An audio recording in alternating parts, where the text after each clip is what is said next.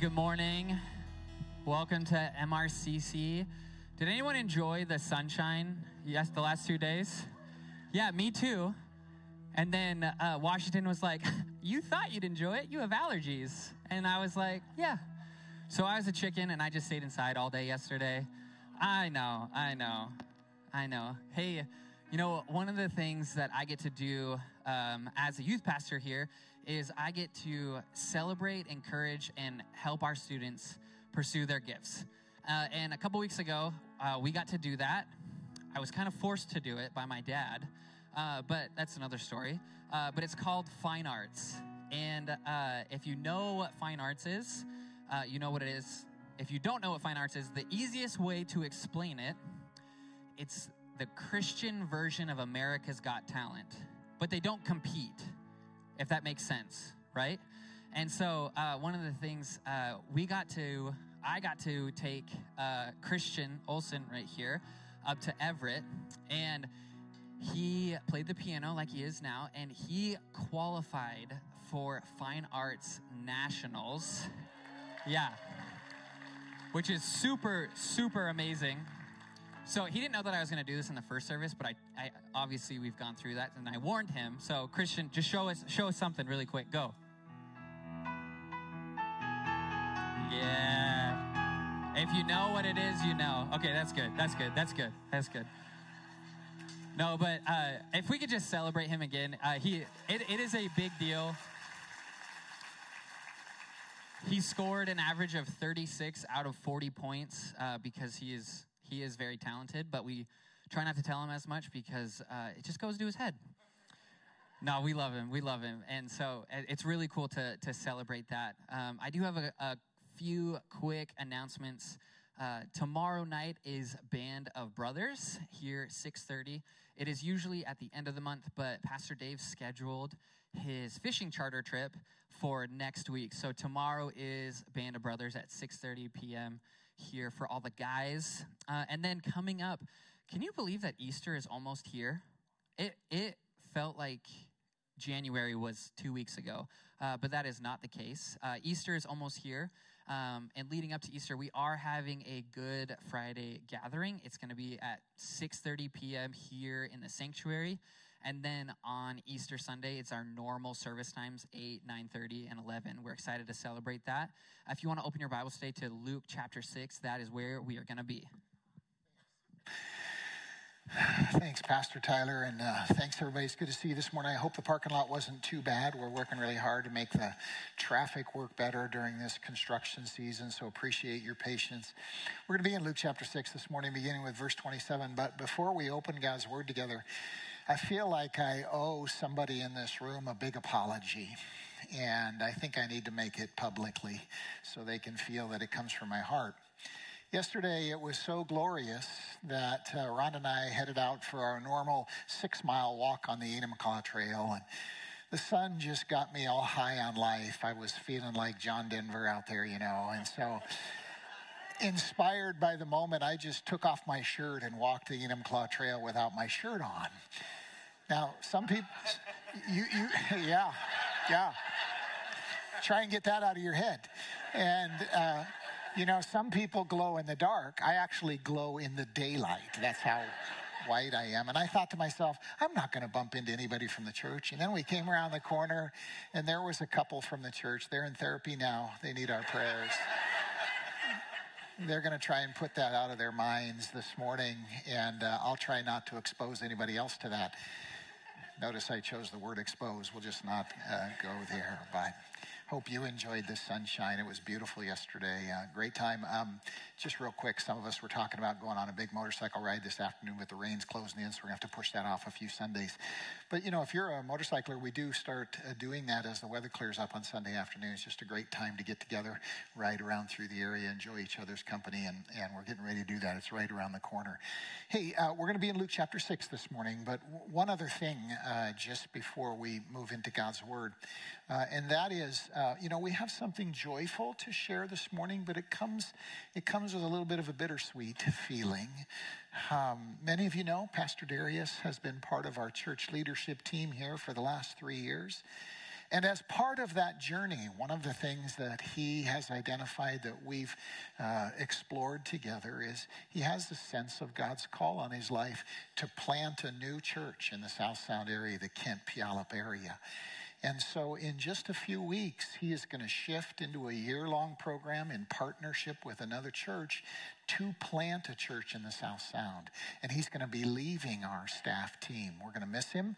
We as a church are going to bless and be part of that church plant. And, and you know, while on the one hand, there's a sadness that goes with that church, there's a great joy in God's heart to plant another church in our community to reach people that aren't being reached. And that's Darius's heart. In a few weeks, we're going to have a farewell. We'll share a lot more of those details uh, with you. But um, express your heart to him and move he and Brittany into prayer, if you would, in your lives, if you haven't already, for that future. I, am excited when I go to the pastor's meeting and, and senior pastor uh, Darius is sitting across the table from me. That'll be cool.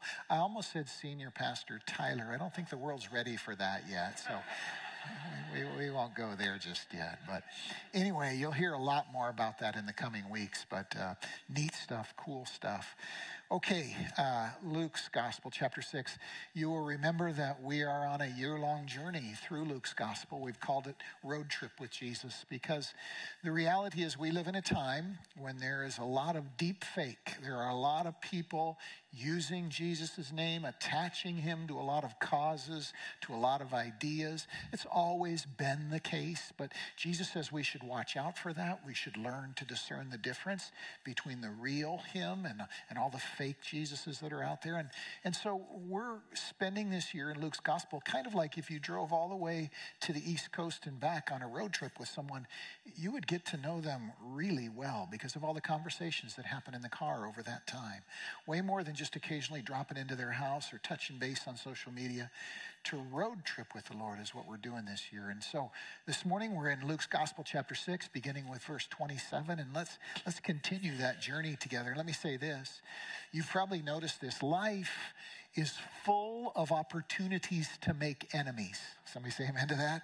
I mean, they're all around us. All, when, we, we don't seek them necessarily, but life is filled with opportunities to make enemies. And Ed Roll of Monument, Colorado writes about that happening in his life. He, he had taken a job as a bus driver in the inner city of Detroit, and he writes about kind of his anxiety about doing that. He's a little guy. He says, I'm five foot two and maybe weigh 100 pounds when I'm soaking wet. And he says, I was thinking about being the bus driver, public transportation in the inner city, all the situations that could arise. And so he was nervous about taking the job, but he did. Said the first few weeks were no problem.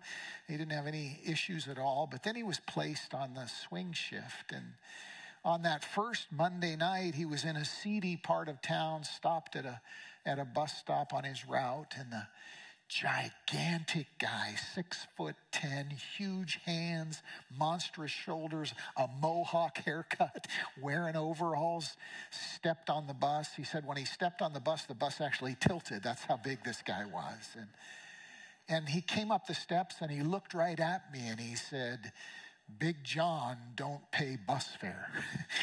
and then he went to the back and sat down.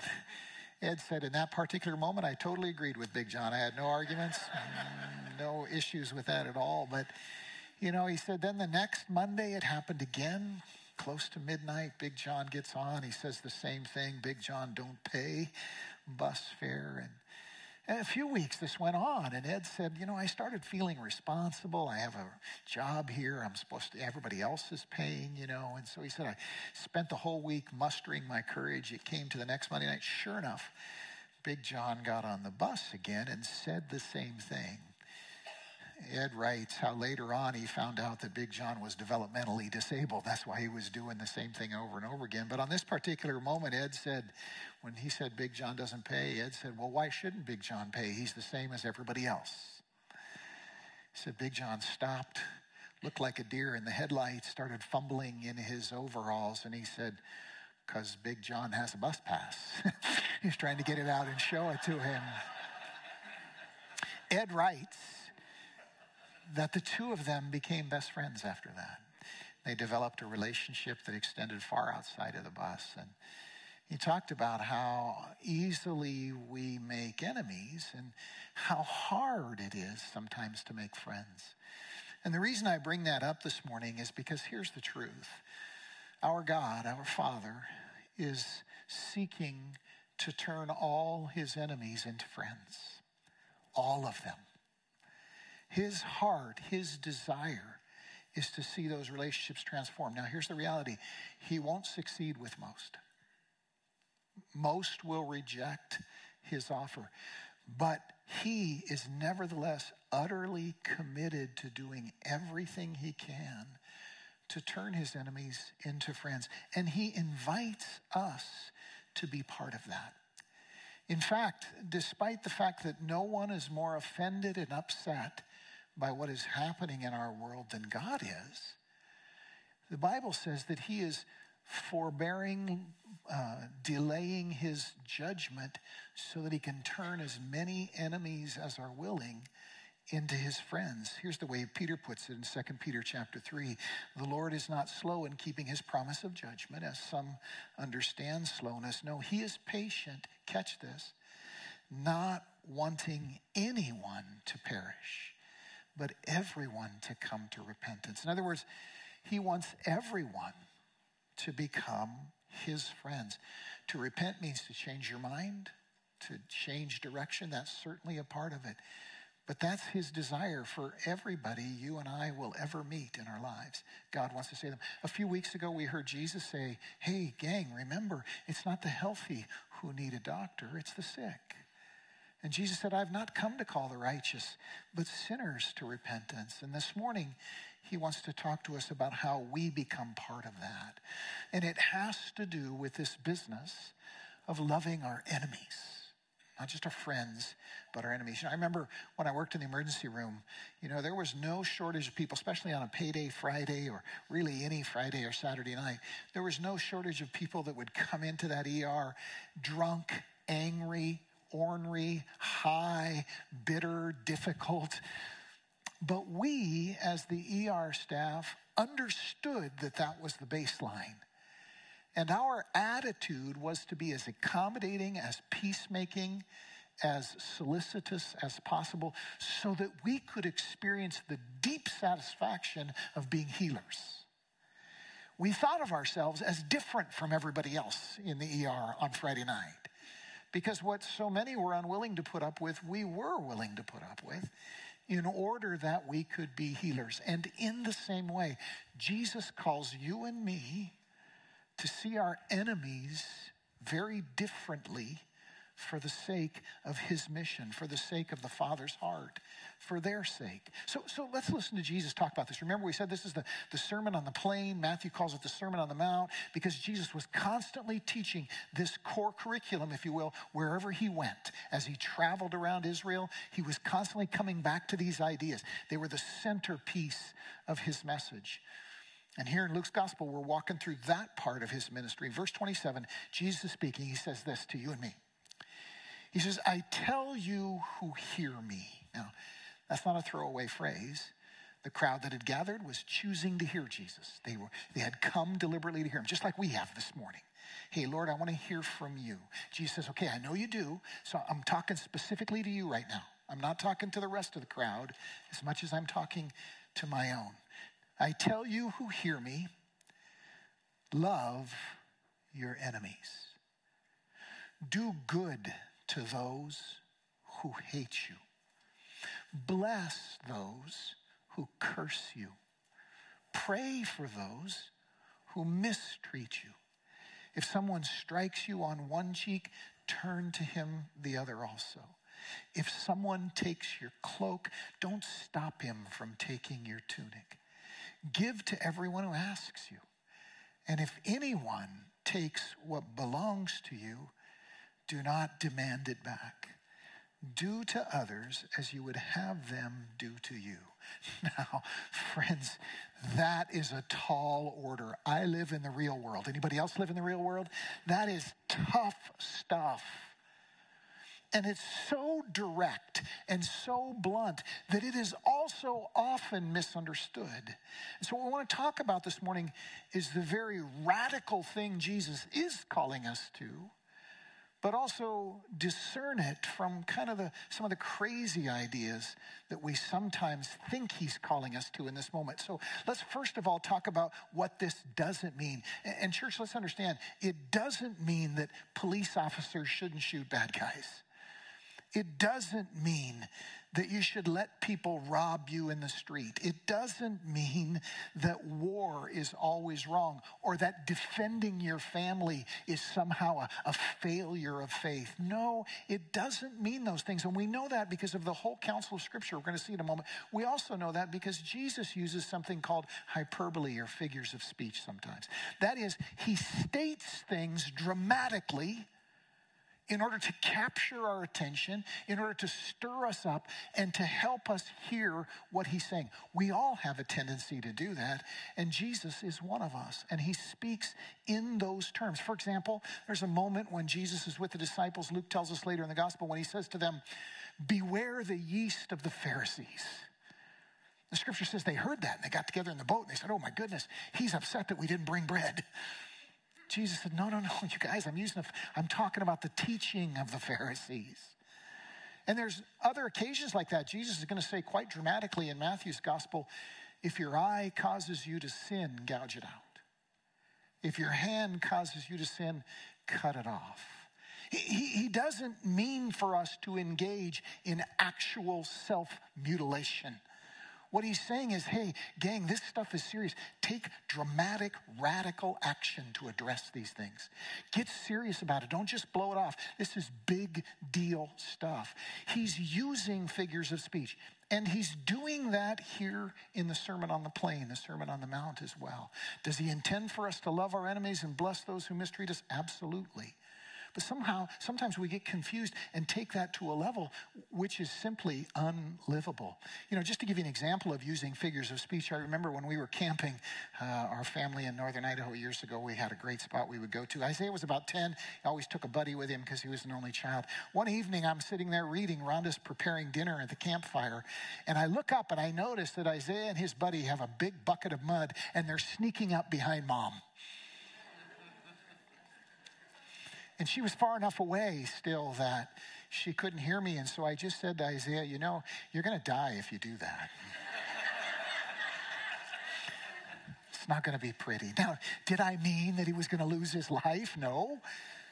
Mostly I meant that, you know. Uh, but he understood because of my figure of speech. And actually, it was kind of funny to watch the two of them talk themselves out of that at that moment. But and Jesus is doing something like that here. What, what he's saying is absolutely real, but he's using a figure of speech. Matter of fact, we don't have time to get into this this morning, but if you research the background of turn the other cheek, if you research the background of when someone uh, asked to lend from you, you'll find out that there were real world connections with dealing with courts of law, dealing with peacemaking, and, and it's not simply a literalistic idea, but very much so, Jesus is calling us to love practically, intentionally, directly the people that we might consider our enemies are the people that might consider themselves our enemies.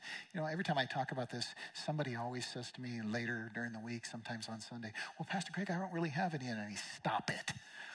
Yes, you do. You've got people you're mad at. You got people that are mad at you. Don't, you know, super spiritualize this. This, this is real stuff. That neighbor that irritates you, that person at work or school or person on social media, we've all got them. Jesus says, Hey, I want you to love them. I want you to bless them. I want you to seek their blessing. Why? Because Jesus knows, church, please hear him now, that supernatural patience, unnatural grace has real world power. Let me say that again. Supernatural grace, real world patience has supernatural spiritual power. We look at our world and we say, What's the solution? And sometimes we think, Well, if the good guys could just nuke the bad guys, we're good to go. Jesus says, No, it goes deeper than that. Goes much deeper than that. Proverbs, for example, tells us in chapter 15, verse 1, that a soft answer turns away wrath, but a harsh word stirs up anger. And so God calls us to think about what we say, especially when we're talking to our enemies. Some of us think that what we say, it's, it's fair game when it comes to our enemies. We can mock them, we can joke at them, we can disrespect them, we can insult them. Jesus says, No, not you, not my followers. In fact, I remember as a young believer, one of the first things that captured me as a young man when I read the Bible was Jesus said, If you even say to your brother, you fool, you're in danger of the fires of hell. Wow, that rocked my world. You mean what I say matters that much? Yes, God says it does. And because of that, Jesus says we want to have a, a certain disposition, a certain attitude towards our enemies. In the Sermon on the Mount over in Matthew chapter 5, verse 9, the Lord puts it this way Blessed are the peacemakers, for they shall be called sons of God. In other words, when we set our hearts to seek peace, to make peace wherever and whenever we can, when we seek to turn our enemies into friends, that's the moment when God says, Oh, yeah, that's my daughter. Oh, yeah, that's my son. That's the moment at which he chooses to bestow that title. Let me ask you, how much do you want that title? The Father says, I'll give it to you if you make yourself a peace maker. I remember when I was six years old and didn't have a, a dad, and my mom remarried, and this man moved into our lives, and he adopted us, and we took his name, and and then he began to call me son. I remember how thrilling that was. I have a dad now. In the same way, God says, I call you my son, my daughter, when you make of yourself a peacemaker, when you enter into that intentionally. The, the, Apostle Paul, over in Romans 12, kind of practically synthesizes this idea of loving our enemies when he writes this, verses 17 to 21 of Romans 12. He says, Don't repay anyone evil for evil. If it's possible, as far as it depends on you, that's real world. If it's possible, as far as it depends on you, live at peace with everyone. What's he acknowledging? Sometimes, no matter how hard you try, you just can't get there. Try anyway. If it's possible, as much as it depends on you, live at peace with everyone. Don't take revenge. Don't get even. Boy, the temptation to do that is with us all the time. Don't take revenge, my friends. Catch this. But leave room for God's wrath. More on that in just a moment. If your enemy is hungry, feed him practical stuff. If your enemy is thirsty, give him something to drink. In doing this, you will heap burning coals on his head. Don't be overcome by evil, but overcome evil with good. You know, we hear that thing about heaping burning coals on their head, and we think, yay, you mean I get to be passive aggressive? God's okay with that? No, actually, he's not, okay? Culturally, in the Old Testament, uh, when someone wanted to publicly apologize, when they wanted to say, I was wrong, I made a mistake, I- I'm telling everybody that I was wrong, they would go to the center of town with a little bowl of coals on their head. Don't ask me where that came from, but that was the tradition as a way of publicly saying, Hey, I've been filled with anger and I was wrong about it, and now I'm going to dump this bowl of hot coals in the center of town as a way of saying, No more, no more hate between us, no more, uh, you know, conflict between us. I'm making peace. And so to carry burning coals on your head was a sign of repentance that you were apologizing. And what Paul is saying is when you and I exercise unnatural grace, when we bless our enemies, we inspire them to change their hearts. We inspire them to reconcile with us and to make peace. So it's not passive aggressive, but it is real world powerful. Think of the people who were angry with you, who you were angry with. What would happen if you proactively bless them? I could tell you stories. I'm not going to this morning, but I've seen this again and again in my life. It is incredibly powerful. When we act unnaturally, towards our enemies. Now, notice what Paul says in that passage. He says, Don't take revenge, but leave room for God's wrath. In other words, understand that the revenge you seek, you're not very good at. You won't be able to pull it off well, effectively, or completely. Let God do it because He can and He will. More on that in a moment. But then He also says, practically, bless your enemy, give them drink if they're lacking, pray for them deliberately. Why? Because you can inspire that kind of repentance. You see, church, here's what we want to know. Here's what Jesus wants us to know there is real world power in being different in doing things differently than the world around us. And Jesus is inviting us into his mission of doing that. You say, well, that's not how I feel. I know that's not how we feel. But when we choose to live above our feelings, there's real world power in it. There's a wonderful story in 1 Kings chapter 24 about King David and King Saul. Let me lay the background for you. King David is supposed to be the next king, and Saul is incredibly insecure and jealous about that. And Saul's jealousy and insecurity grows to the point where he declares war on David. And he and his army are pursuing David and his little band throughout the countryside. He wants to catch him, he wants to kill him. He thinks that's the solution to all his problems. It isn't, because his problems are on the inside, but that's what he thinks. And so, as he pursues David relentlessly, eventually he gets him trapped in a cave. Saul doesn't know Dave's in the cave, but he's way in the back with a few of his guys. And Saul's army is camped right outside. And Saul comes into the cave and lays down to sleep. The king gets the shelter. It's good to be the king, right? And in the middle of the night, the Bible says that David and one of his guys crept right up next to Saul. And they had him in their grasp. This is the moment every Hollywood revenge fantasy looks forward to. But in that moment, David does something unnatural, completely against the grain, totally unexpected. He just cuts a tiny piece of the corner of Saul's robe off, and he doesn't kill him, doesn't strike him down, even though those with him were saying, Here's your chance. God's given him into your hands. Kill him. You will be the king. This whole story will be over. David doesn't. He just cuts off that corner of his cloth. The Bible says that the next morning, Saul got up, headed out, was getting ready to leave with his army. David is in a safe place on the mountainside outside the cave, and the scripture says he did this. Then David went out of the cave and called out to Saul and said, My Lord the king, got his attention. When Saul looked, David bowed down and prostrated himself with his face to the ground to his enemy. And he said to Saul, Why do you listen when men say David is bent on harming you? In other words, I don't want to be your enemy. I want there to be peace between us.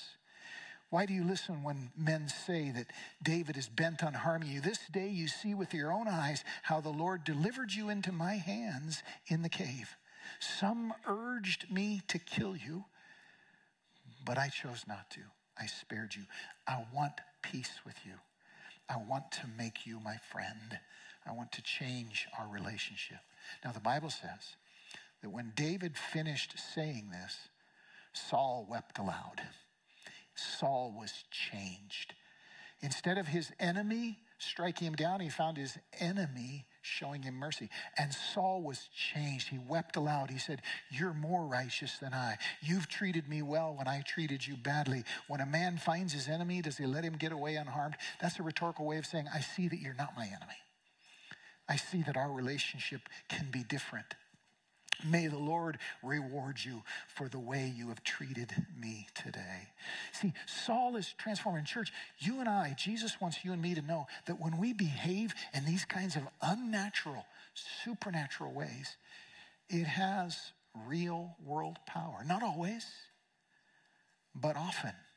And Jesus is inviting him to uh, inviting us to join him in what he's doing. What does he come into the world to do? To say, you know what? Nobody's more offended by what's happening in the world than my father. I'm here to crush all the bad guys. No.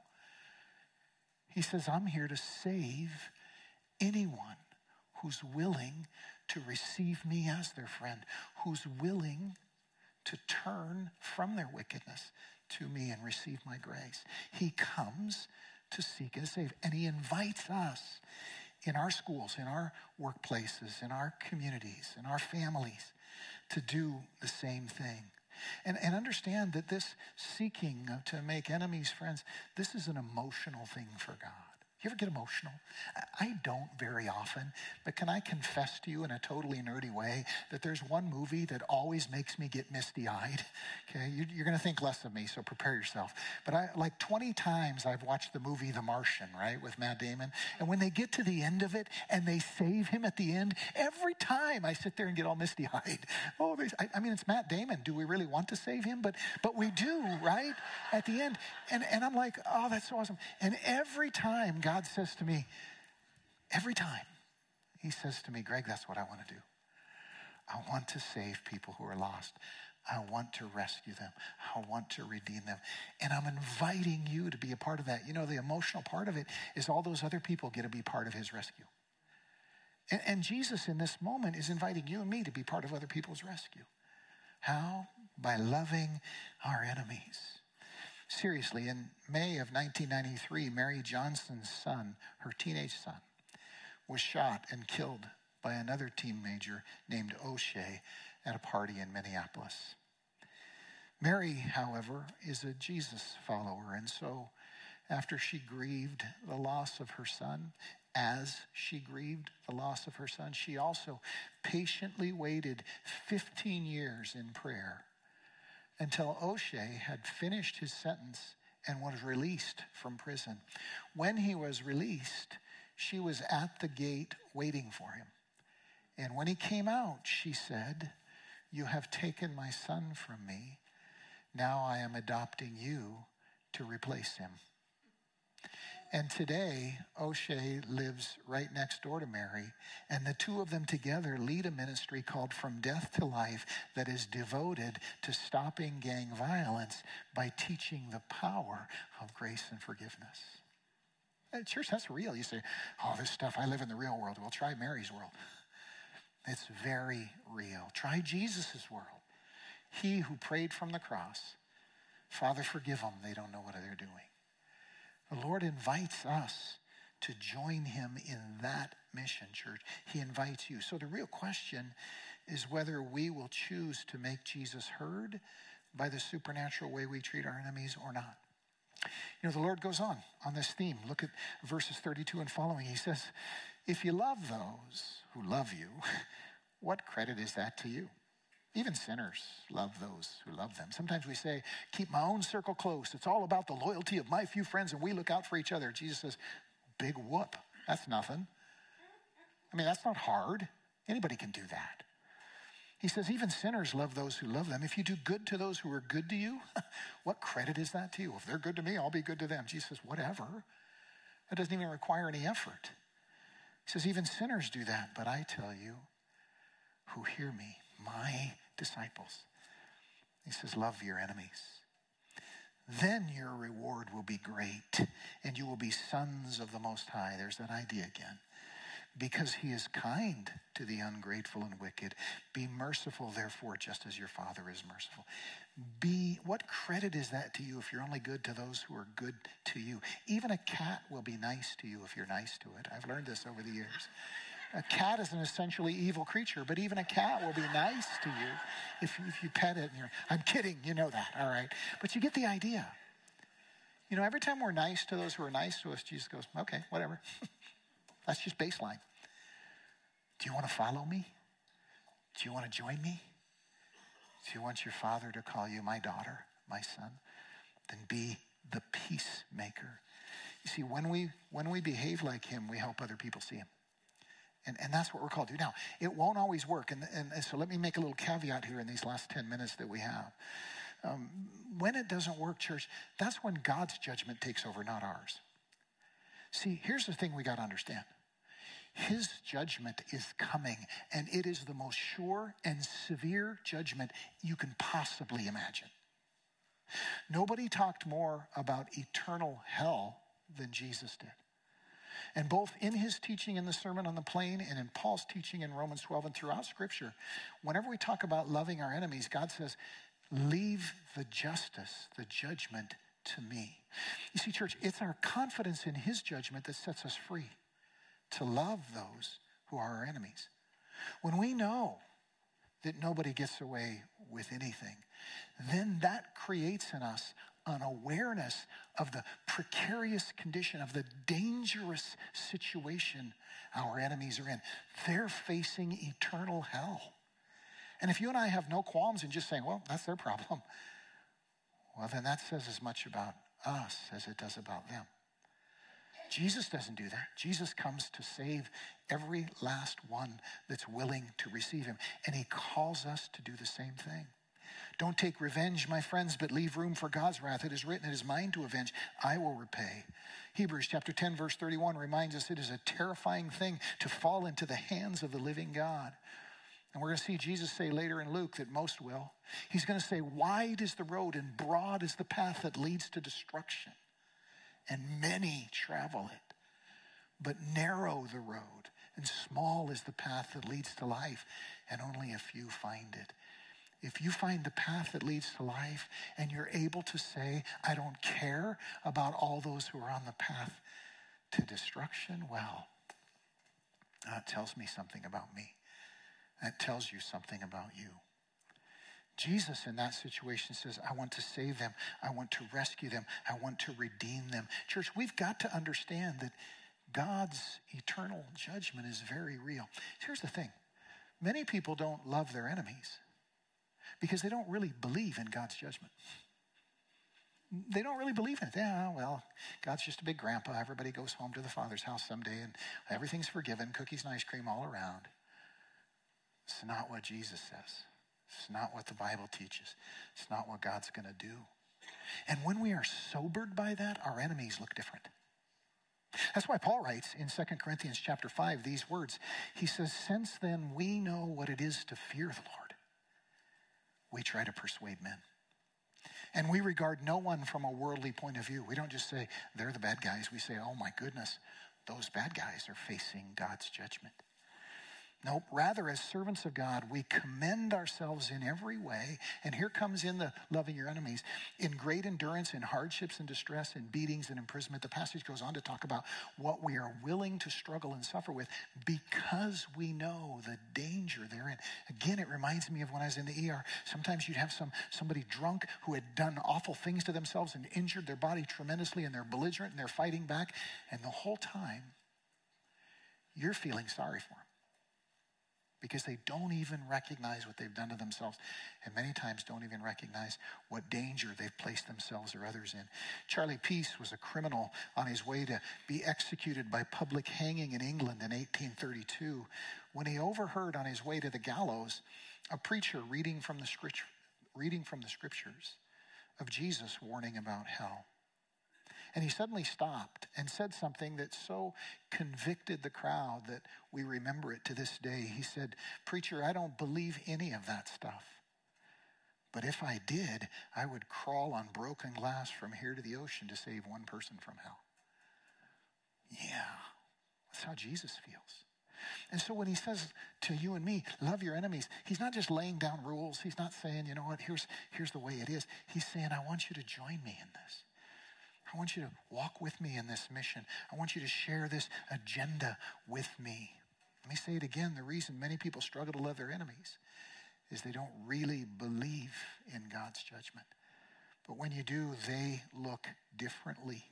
And then the Lord goes on to wrap it up, and we wrap up this morning. He says, Don't judge, you won't be judged. Don't condemn, you won't be condemned. Forgive, and you'll be forgiven.